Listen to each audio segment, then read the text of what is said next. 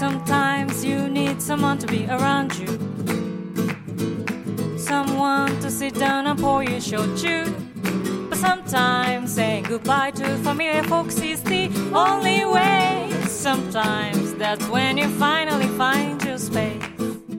Welcome to the Japan Distilled Podcast.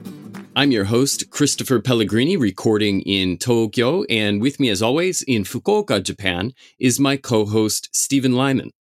We're both certified shochu and awamori professionals, published authors, and we enjoy spirits from Okinawa at least as much as we enjoy spirits from Kyushu. We've been exploring the wonderful world of Japanese spirits for a combined three decades, and we are very excited to share them with you through this podcast. Stephen, how are you doing? I'm doing well, Christopher. Very happy to be back in the studio. It's been a little while, and uh, this is one of my favorite activities. Do you have a little update. As our listeners know, we did run a home cocktail competition. We have collected the recipes. We're finalizing the top five based on ingredient lists. And uh, in a couple of weeks, we have Matt Alt coming down to Fukuoka from Tokyo, as well as a couple of other very good friends of ours coming into Fukuoka and we are setting up a professional bartender to make the drinks for us. We're going to document it and we will announce the winners once that's finished. That'll be happening the weekend of April 15th. So we should have uh, an announcement shortly after that just to give everybody an update on, on where we are. We haven't forgotten about you. We just needed to secure a time and place to make it happen. Excellent. It's good that we've got uh, announcements that are imminent in terms of explaining who came up with something amazing and how we can share it with the rest of the world. That's going to be fun to uh, put out there and reward people appropriately. For sure, and it's it's uh it's timely with this topic that we're discussing today because when I was in New York City recently, several awamori makers were in town for Vinexpo, a big big trade show, and they had left samples with Andy May, one of our favorite bartenders. And uh, when I visited him at his bar over that weekend, he made nothing but uh, awamori risks on classic cocktails. Nice. Yeah. So us doing an awamori episode, which is in fairness long overdue. The last time we did a complete episode just on awamori was January 2021. It was episode number 3. Yeah. This is episode 56.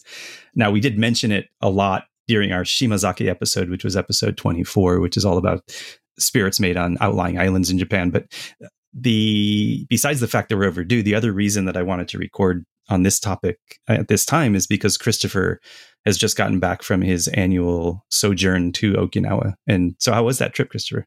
The retreat, the annual retreat was lovely. I was not happy to come back to where I actually live, which I'm sure a lot of people are like, "Are you kidding me? You were you're upset about returning to Tokyo, Japan, which is probably on half the world's bucket list." But I'm not going to lie, it is really nice to be in Okinawa at any time of the year, and especially during the late winter, early spring when we go to avoid the hay fever season here in Tokyo. And I just love it down there. I really feel like that pace suits me, which probably makes sense given that I grew up in a town of about 2,200 people and Naha is a little closer to that population um, when compared with downtown Tokyo, Japan, obviously. So I guess it might make some sense that I'm more tuned to the slower life, um, even if it is near the ocean rather than in the mountains of Vermont, like where I grew up. But yeah, it was great. Um, Naha, and then made it out to Kumejima for the first time as well, which is an outer lying island uh, that's part of Okinawa Prefecture. Oh, fantastic! Yeah, I've I uh, I'm sorry I couldn't come down and join you for a weekend like I did last year and the year before. Oh, right, right, right. Yeah. So, but hopefully uh, next year that will be rectified, and I'm sure that we will find ourselves in Okinawa at some point this year because we have a lot of uh, distilleries that we need to visit. Absolutely. Uh, so we've got to plan some trips. But getting back to your hometown and the small city or small town feel, once you get out of Naha, Okinawa just has that feeling, right? Almost anywhere you go, other than near the military bases where there's stuff built up, it's it's really nice small town life. Mm-hmm. So I totally understand why it feels uh, more more comfortable for you than than Tokyo. I mean, I lived in New York City for 16 years, and Tokyo still intimidates me. Yeah, it's a lot. So I can only imagine coming from Vermont. yep. But um, you know, since we are talking about Okinawa and this is an Awamori episode, um, let me just rewind to episode three a little bit, just for everyone's sake, both people who are new to awamori, who maybe who have never heard of it before, and those who are revisiting. Basically, awamori is the indigenous spirit, and many people will argue that it's Japan's original spirit that originated down in the Ryukyu kingdom, or what is now known as Okinawa Prefecture. And uh, this overview is just going to be really about the ingredients and the production process. So, rule number one you must use black koji. You can't use yellow or white like is used in other parts of the spirits industry. Black koji only. All of the rice and only rice can be used as a starch source for awamori, ryukyu awamori. All of the rice must be kojified, to use that word that Stephen and I occasionally bat around for lack of a you know because we don't want to use the word inoculated or or anything that sounds very kind of scary like that um, but all of the rice must have koji grown in and on it and it must be pot distilled you cannot use a column still or the type of still that is used to make Korean soju, the type of still that's used to make vodka, for instance. And there are no additives allowed. So it's a very simple although very difficult to make style of rice spirit. And if you want to call it Ryukyu Awamori, then of course it has to be made in Okinawa Prefecture. When I first discovered shochu and awamori, of course, is essentially under the same tax law in Japan. So it's really part and parcel of the same, I guess, big bucket category of what we've taken to calling koji spirits the rules around awamori are so narrow relative to shochu. They really are. And it took a little while for me to internalize and understand what's the clear differentiation. And what makes awamori and rice shochu different is the requirement to use black koji and that all of the rice has to be kojified or inoculated with koji prior to going into the fermentation, where virtually all rice shochu is made in the uh, the two stage fermentation process that we talk so much about, where you start with a rice fermentation and then you add your main ingredient. In awamori, you're starting with koji inoculated rice. You're adding more koji inoculated rice, and it just it's a hundred percent koji spirit. So zen koji is what would be said in Japanese, and you do find zen koji rice shochus, but they tend to be very very different in how they express from awamori for a, a, wide variety of reasons based on what kind of rice is being used, what kind of koji, what kind of yeast, what kind of still all that. But um, what's so cool to me though is how diverse awamori can be, despite the fact that it's black koji rice pot distilled, no additives. Right? Mm-hmm. There's so many things that the distillers can do to tweak their recipes, to tweak their fermentation process, the distillation, the aging, to get to these really, really uh, this very broad flavor and aroma profile that you almost don't expect from something that's just made one way. Right. Um, right. Anyway, that, I'm getting ahead of myself a little bit there, but that's that to me is what's very very cool about this specific style of of uh, of spirit of koji spirit. Yeah, absolutely. I mean, there are a lot of different choices that the distillery, the kurabito and the toji can make throughout the process to vastly change the flavor and aroma profile of the resulting spirit. We're talking about choices related to the the koji strain. Of course, it is all black koji, but there's not just one strain, right? There are multiple different. Uh, there are different strains of black koji that behave in different ways. And then there are also, of course, choices that can be made with yeast and, and fermentation temperature and duration. And of course, aging vessel and the amount of filtration and the type of filtration. So all of these things, much as we talk about in the shochu world, are applicable to the awamori industry as well. And I think that one interesting thing that Stephen and I have gotten greater uh, have a little bit more insight into is the types of koji that can be used. And so there's for instance there's at least two different types of black koji that are commonly used in the industry. One, of course, creates more acidity during the fermentation. The other one can be used to highlight, uh, you know, certain flavor components within the fermentation, and they're often used in tandem. So when distilleries will order their koji, their their seed koji, for making koji in their own distillery before the fermentation, they will have a specific request for the koji maker. This is a third party company that will mix together a certain percentage of one strain and another, and maybe even more than that, eh, to the specifications of the distillery for whatever brand they happen to be focusing on. Now, my uh, suspicion is that they generally use the same ratio or mixture for all of their brands, but of course, there are also there is also a little bit of reticence there on the part of the distilleries in terms of sharing that specific information with anyone really because they want to. Um, well, it's considered a corporate secret, obviously. So that's a little bit more about black koji. Just to, you know, just to get our feet wet a little bit here. Now we're let's move into the fermentation process that is based so heavily on black koji as Christopher said, there are different strains of black koji that are usually blended at the specifications of the distillery. And he mentioned creating acidity, and the other is is the flavor and aroma. But what the koji's main purpose in alcohol production in Japan is for saccharification, for creating sugars. And so the koji strain that makes a high acidity fermentation, that's necessary to protect the fermentation due to the high temperatures in Okinawa, the high temperatures and humidity. We know that black mold and other other nasties like hot humid environments, right?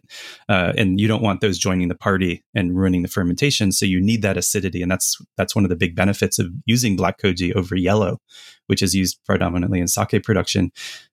But the the strain of black koji that creates high acidity isn't necessarily particularly strong at creating sugars.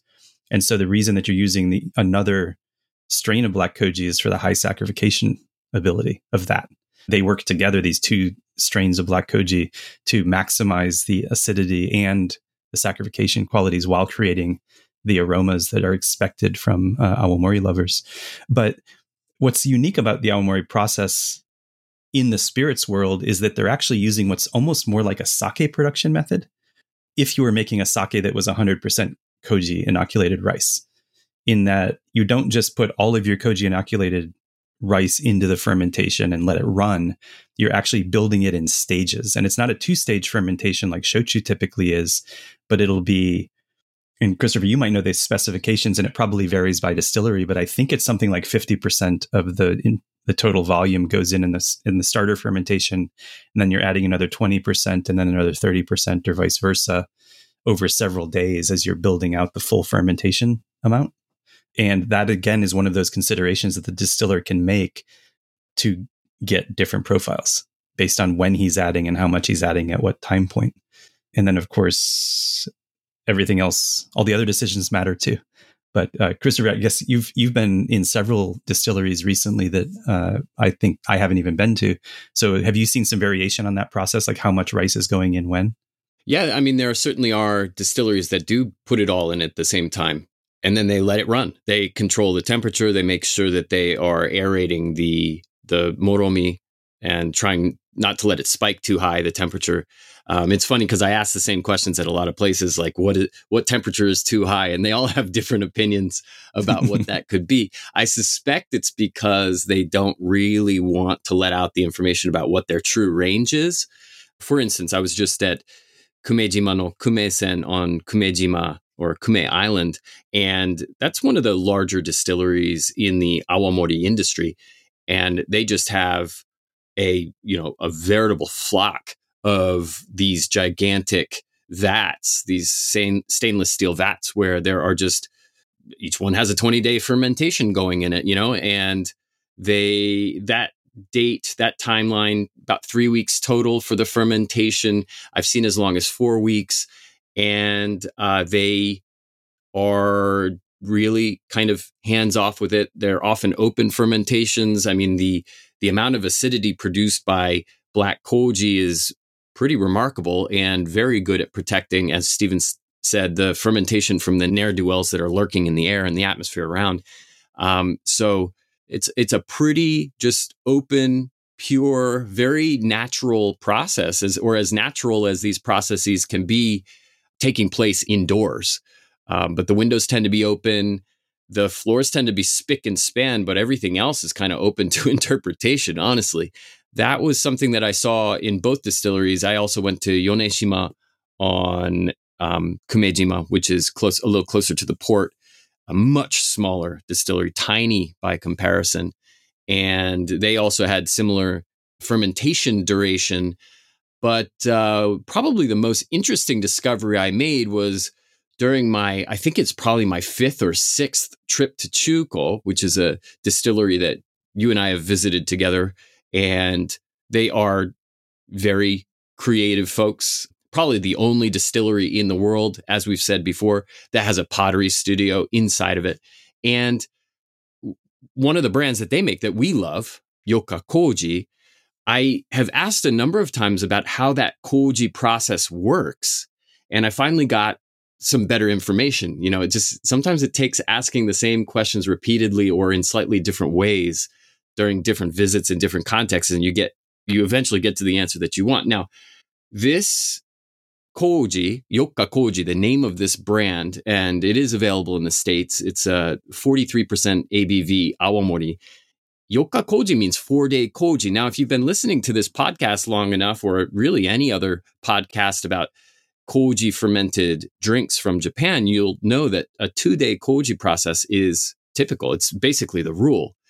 Now, what they do is a four day koji. So they double the length of that process. And I've had other distilleries ask me about it. Mm. They're like, Have you seen it? And my answer has always been, No, I haven't. I've asked about it, but um, I finally saw a picture of it. Okay. And the, guess what color the koji is? Um, it, I think it's a trick question. It is sort of. I'm going to say black because we are talking talking about black. I know, but I, well, having see, having worked with black koji, I know that that may not be how it appears on the surface. It is talcum powder white. Yep, yep, yep. Isn't that nuts? So the way that they make this, they call it um, shijiru, which is is I think it's a riff on shikuwasa, which is a citrus fruit, but it's it's a shijiru style and this is an old style of making koji. Now, normally when you make koji, you're gonna you're gonna wash the rice, you're gonna steam it, and then you're gonna inoculate the rice with the with the seed koji, right? That's pretty typical for pretty much anywhere. But until basically the 1950s, that wasn't really how they always did it down in in Okinawa. They often would forego the rice washing step. They would just put the raw rice into water. They would just leave it in there for 15 hours, 24 hours.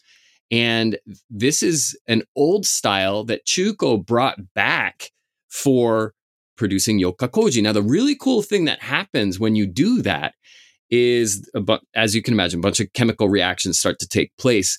And a lot of acidity is released into that water.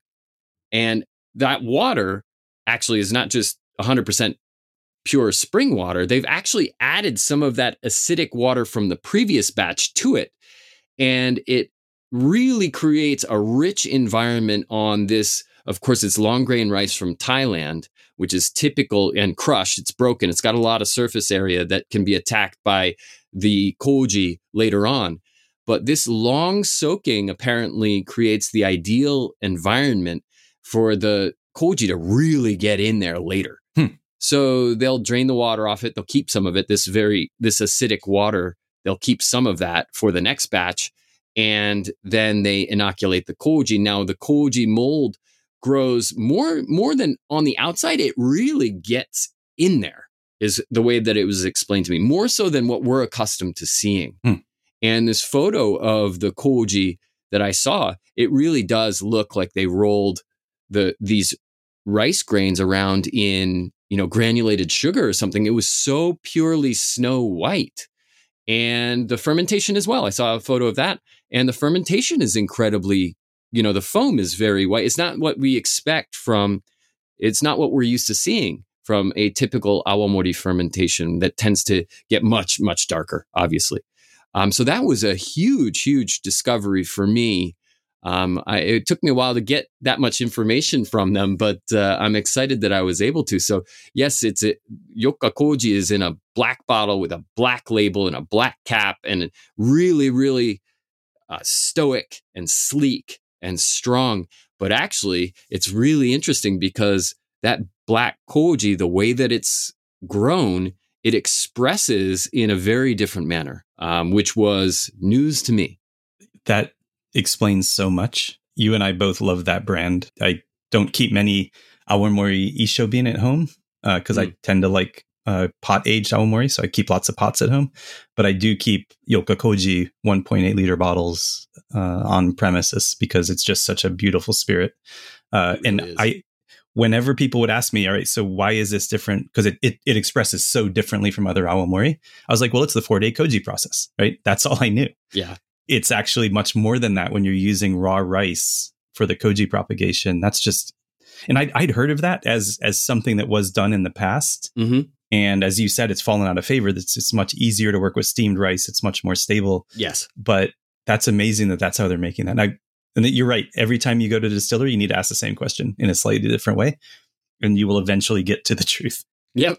I'm not at liberty to share what I learned, but the last time I went and worked at Yamato Zakura, which was season 10, been there for 10 years, I learned something new about one of his most popular brands, and I am not allowed to share it. Um, even with Christopher. Mm-hmm. But it's it's that level of of you know getting in with these distillers and and getting to know them and learning their processes that you just it's just peeling back an onion. And earlier I said you know that awamori is made much more in a sake way, and I said it is sort of a definitive way that they build their fermentations with multiple batches of koji inoculated rice. And of course that's not true there's always going to be exceptions. Right. And as Christopher said, some distillers just put all that koji inoculated rice in at the beginning and just let it run. And others are going to be much more thoughtful and building that fermentation in a, in a more, uh, in, in, I guess because they are they're thinking about they don't want to overload the yeast with too much sugar too quickly, mm-hmm. and they want the fermentations to stay active and run longer for whatever it is that they're trying to achieve, and so they'll build it over time, which is what sake brewers tend to do when they're making uh, their fermentations for for sake. Sure, sure. Yeah, th- that's so cool to learn about Yoka Koji that way. And and folks, you learned it at the same time I did because Christopher did not share that story with me. We haven't had much chance to talk, honestly, recently, other than in uh, that's you know meetings with fair. other folks. Too many people on the phone at the same time. Too many chefs in the kitchen. Right, right. I think um, you know, talking about Yoka Koji and talking about Chuko, that's a natural transition to yeast because I don't know anybody in the awamori business that's more creative with yeast than Chuko. Fair point.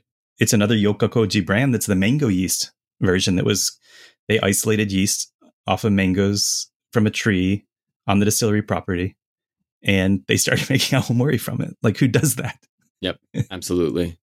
they have a new tasting room. Uh, I well, I shouldn't say that. What it is is it's a this little kind of they call it the Chuko Academy or something like that, where you know there are th- people's dissertations on the wall and that sort of thing, uh, research that has been done to contribute to the understanding of the chemical processes behind what we taste and what we smell in awamori. And there's a he does a really good tasting, a, a great flight where they're using yeast to express banana and they're using yeast to make awamori that expresses with strong melon components in it. And it it's a really, really solid tasting that they've put together for I think some of their more favored customers. So I'm sure the next time you go there, you're going to get that that nice um, explanation as well. And you know, with this understanding of the Yoka Koji, this crazy brand that is so hard to make and takes so long to make just to make the koji itself, you really do gain a new pre- appreciation. And I think, you know, we've talked about these aroma compounds in the past, but there is something, I don't say this very often about Yoka Koji, but there is something about the sweetness that reminds me a little bit of whiskey. And then there's this lovely pear note, like this Japanese pear note that is released by the by the koji action or that long propagation that they perform and I don't know. I, I just haven't found anything else like it. It's really unique. Mm-hmm. I, don't, I don't think I've ever met somebody who has tried, somebody from the trade who has tried Yoka Koji and not been blown away by it, honestly. Yep. Um, it really knocks people's socks off. I completely agree. It's it's a very very fascinating uh, spirit. But this isn't an episode about Yoka Koji. I think we'll probably do a Chuko episode before too much longer. That's true. Yeah, I got a little excited there. just to maybe take a step back. Now we did a, a yeast episode, uh, uh, episode forty one, all about yeast, and right. So p- if people want to learn more about the yeast aspect of shochu and awamori production, please go back and have a listen. But I think is important for people to keep in mind is that virtually all yeast used to make alcohol is the cerevisiae, and that is essentially what's used to make beer, wine, spirits, sake, everything. But there are beer yeasts, there are wine yeasts, there are spirits yeasts, right? Distilling yeasts, there are sake yeasts.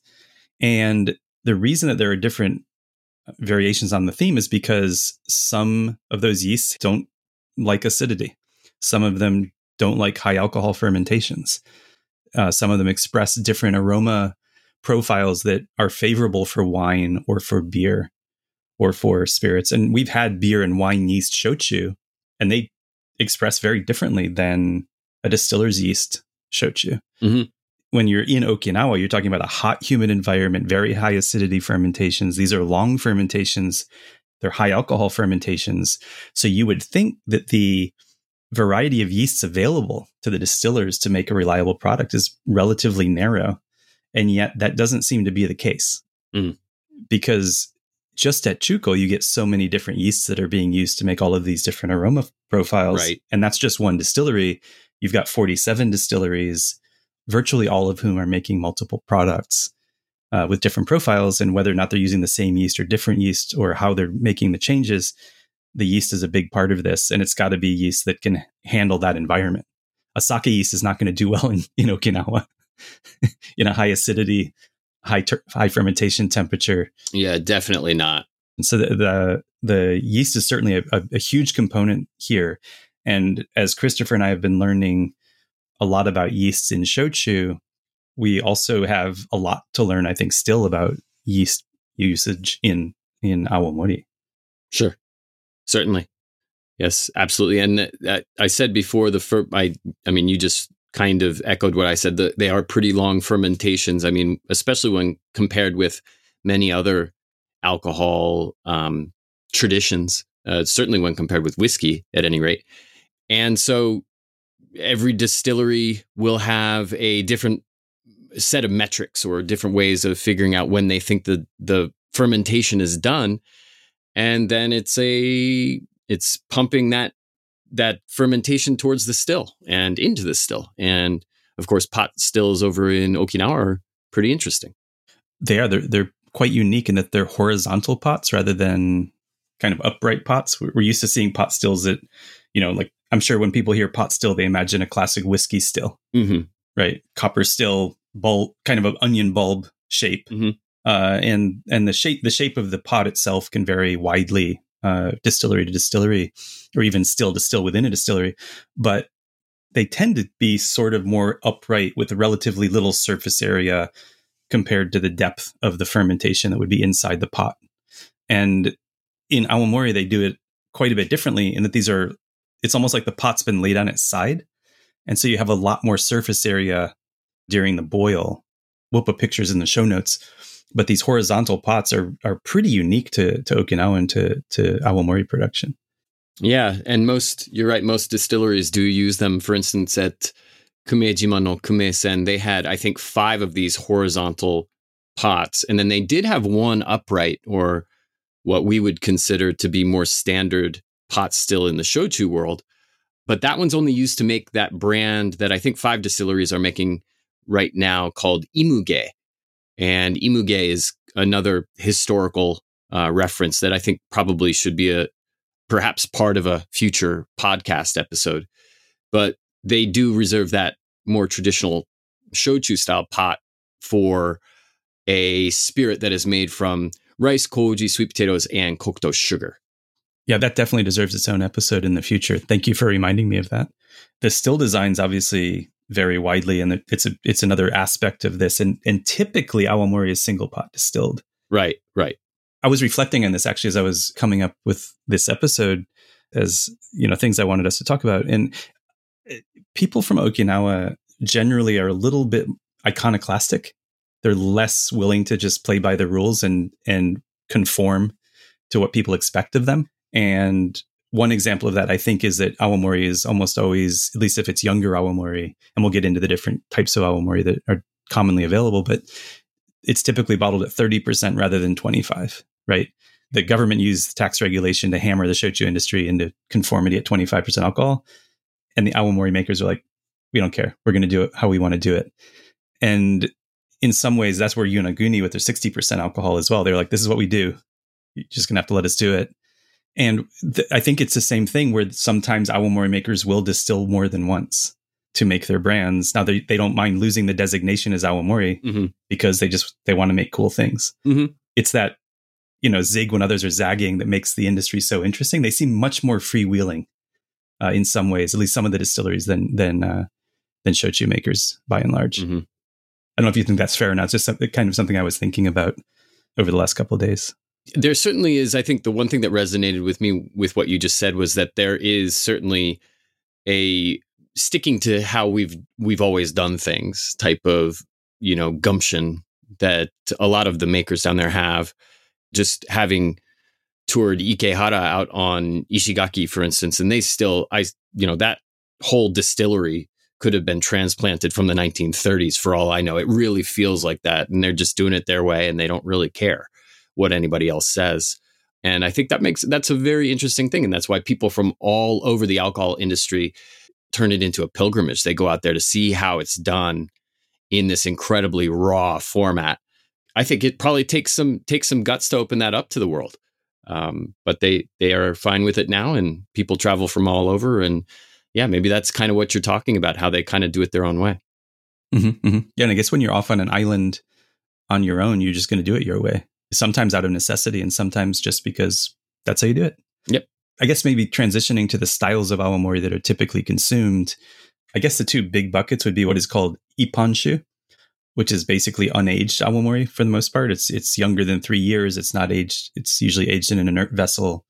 It's consumed young, and then the alternative being what I consider unbelievable spirit is the the kusu, or what would be in Japanese usually called koshu, or aged spirit, aged awamori, aged alcohol, and that's by uh, rule has to be at least three years old to be uh, called kusu. And the drinking styles for the two are are quite a bit different, right? Sure, certainly.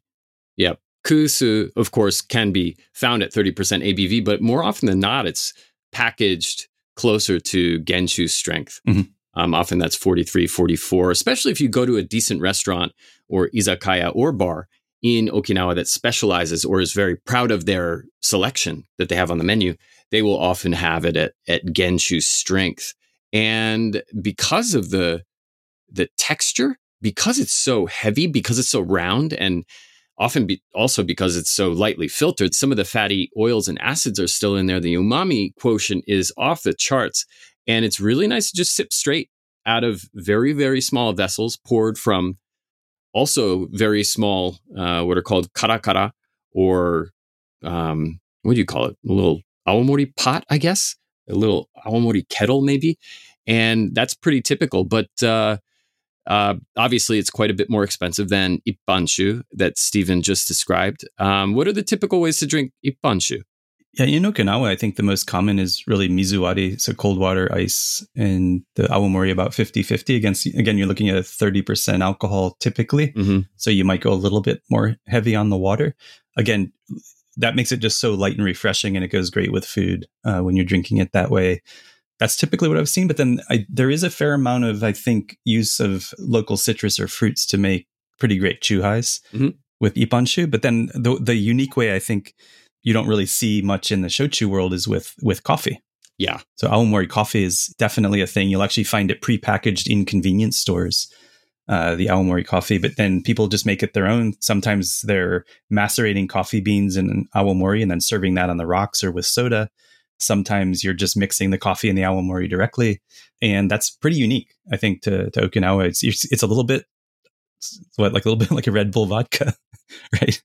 but like a really healthy way Yeah. It, and it, it is surprisingly common. and really good. Sure, sure. It's a match made in heaven, honestly. And another thing that I noticed, I was at a, I was very fortunate because when I was there in March, the first weekend, there happened to be one of these big awamori events, and and it was the first time in like three years that they had been able to hold it. and it was over overbooked and everything. And they even held it inside. It was great. Um, and it, it really struck me yet again that the industry as a whole is really trying to push highballs, Mhm. really trying to push the concept, uh, the service style of awamori on the rocks, but with sparkling water or seltzer, whatever you want to call it, added. And so when I walked around, there wasn't it wasn't really possible to get oyuwari. It really was they were just like almost automatically would pour you a highball of one sort or another. So that was like, okay, yeah, this is a concerted effort by the Makers Association to popularize a new way to enjoy these drinks, and they do work very well with bubbles. Yeah, sure. Some of them are, are beautiful with bubbles, no question.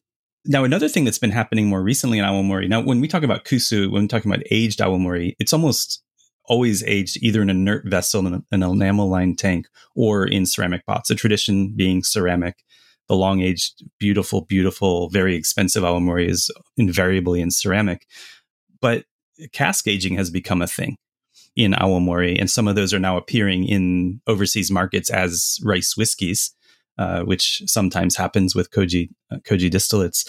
But another thing I was thinking about is how does the barrel aging affect the GI status? Because that's expressing the barrel more than the than the spirit, right? So I went back and I looked. I, I read some Japanese government documents about the GI just to get a sense of of what this means. And so we touched on in the top of the show. The, G, the GI is a Ryukyu Awamori or Awamori made to specification in Okinawa, right? But as I read through what's expected from a Ryukyu Awamori, the character of the liquor, which is essentially attributable to its geographic origin, right? So you've got the sensory aspect, which is described as pot distilled liquor made by distillation of a fermented mash made from black koji mold and local water using rice, right? Mm-hmm.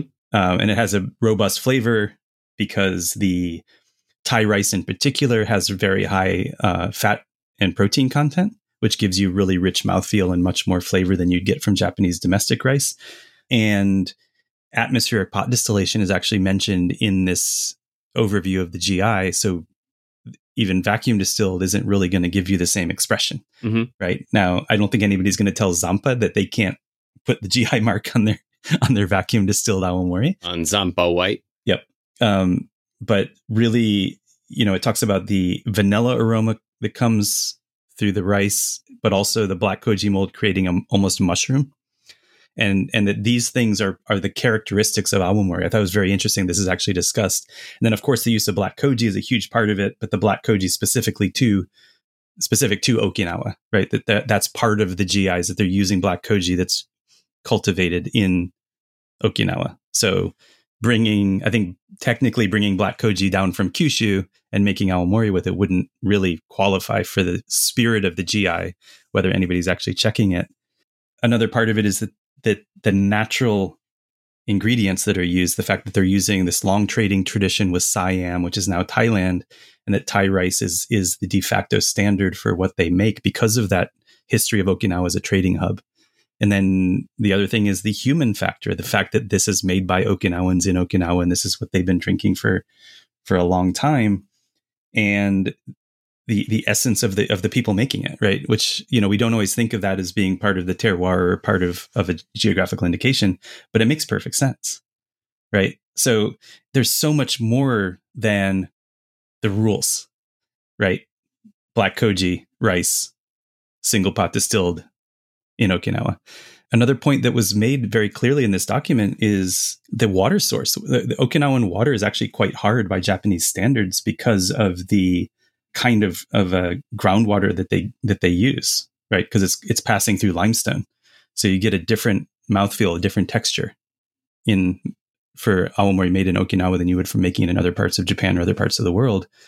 And the final part of it is with the production, and it has to be from Okinawan water.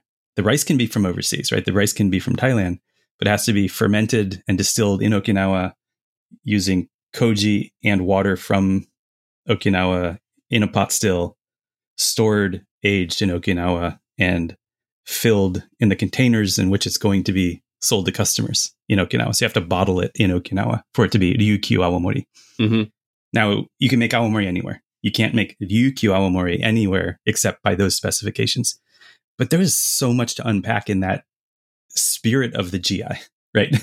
Sure. Even though that's not what's technically in the document, this is what people think the GI is, and this is a this is from the the tax, tax agency. This document that I was referring to, and I'll, I'll put a link to it in the show notes. hmm But it's pretty pretty fascinating. There's so much thought putting into what really constitutes a Ryukyu awamori, and that's what got me thinking: Does barrel age count? Does vacuum distilled count? Mhm. Not everything made in Okinawa necessarily qualifies as Ryukyu awamori by this standard. Yeah. So I'd be curious about your thoughts about all that. I just threw a lot at you without having told you I was going to do that, but sometimes we got to improv.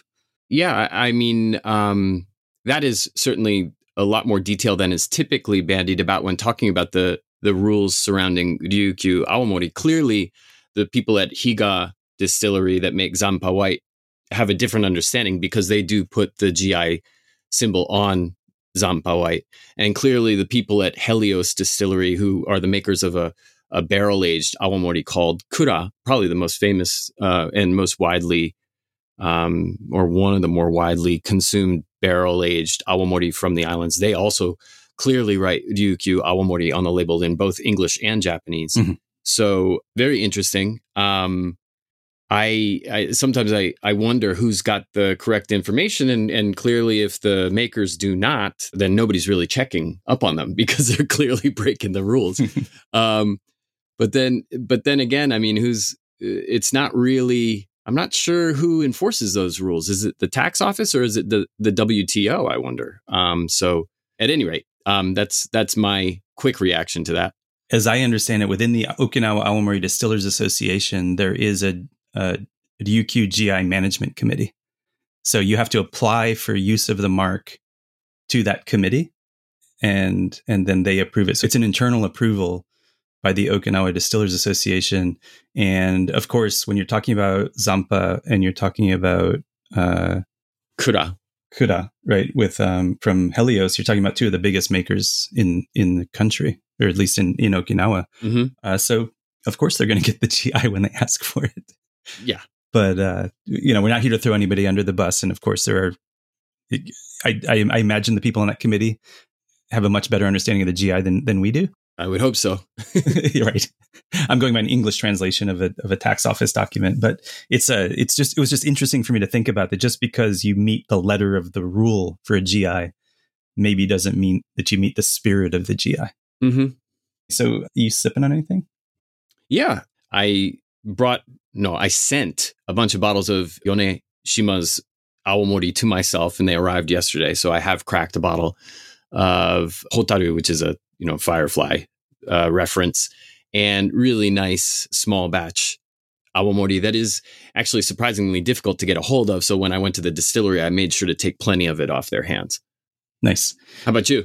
I'm actually for those of you who saw our live stream when Jake Tenenbaum was visiting from the states, and he and I did a, a live stream from Ohori Park here in Fukuoka, and we made awamori coffee on on air.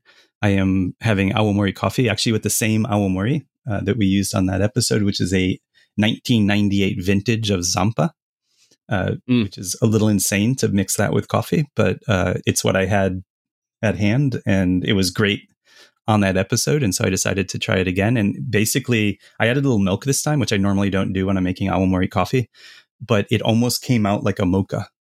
The sweetness of the awamori, and it actually brought out almost some chocolate notes Ah, uh, out of the coffee.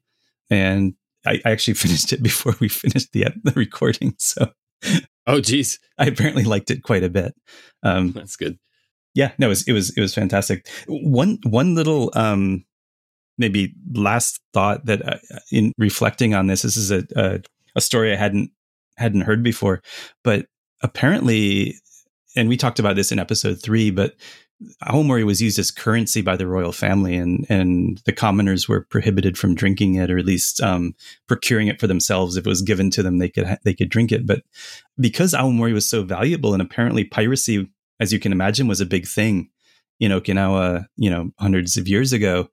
when they were transporting awamori by ship to different islands or to, to, trade with other countries or to to send it off to Tokyo as a you know to the, to the Tokugawa shogunate as a as tribute that sort of thing they would actually send uh, a fighting force like security details on the ships to protect the stock and those people were all trained in karate the Okinawan fighting style yeah. right that that originated in Okinawa and it was actually experts in karate who were guarding the guarding the awamori on the boats. So priorities. I I understand. Makes perfect sense to me. Yeah, but it, probably the two biggest uh, cultural exports from Okinawa, right, is awamori and and and karate. So I think that's fair. I thought that was a fun fun little story, but this was fun. This was a, a really uh, enjoyable episode. I learned a lot. Hopefully, our listeners did as well. Yep. Well, thank you all very much for listening. And if you have not already, then please consider rating and reviewing the Japan Distilled podcast wherever you enjoy listening to it. It really does help others to find the show. And please, of course, feel free to reach out to us on Twitter or Instagram. You can find me at Chris Pellegrini on Twitter and at Christopher Pellegrini on Instagram. You can reach me at Japan Distilled on both Twitter and Instagram. And please check out our website, japandistilled.com, for show notes for this and every other episode. And please tune into our Japan Distilled Show Tuesday every Tuesday evening, 9 p.m. Eastern in the States and 10 a.m. Wednesday here in Japan. And of course, don't forget to sign up for our Patreon at www.patreon.com slash Japan Distilled. I promise we have some goodies coming soon. Kanpai. Kanpai. We hope you've enjoyed this episode of the Japan Distilled podcast. This has been Christopher Pellegrini with my co host Stephen Lyman. Our theme song is Begin Anywhere by the very talented Tomoko Miyata. Audio engineering by the incomparable Rich Pav, who also edits the fantastic Uncanny Japan podcast with Thersa Matsuura. Please give that a listen as well if you're interested in Japanese fables and ghost stories.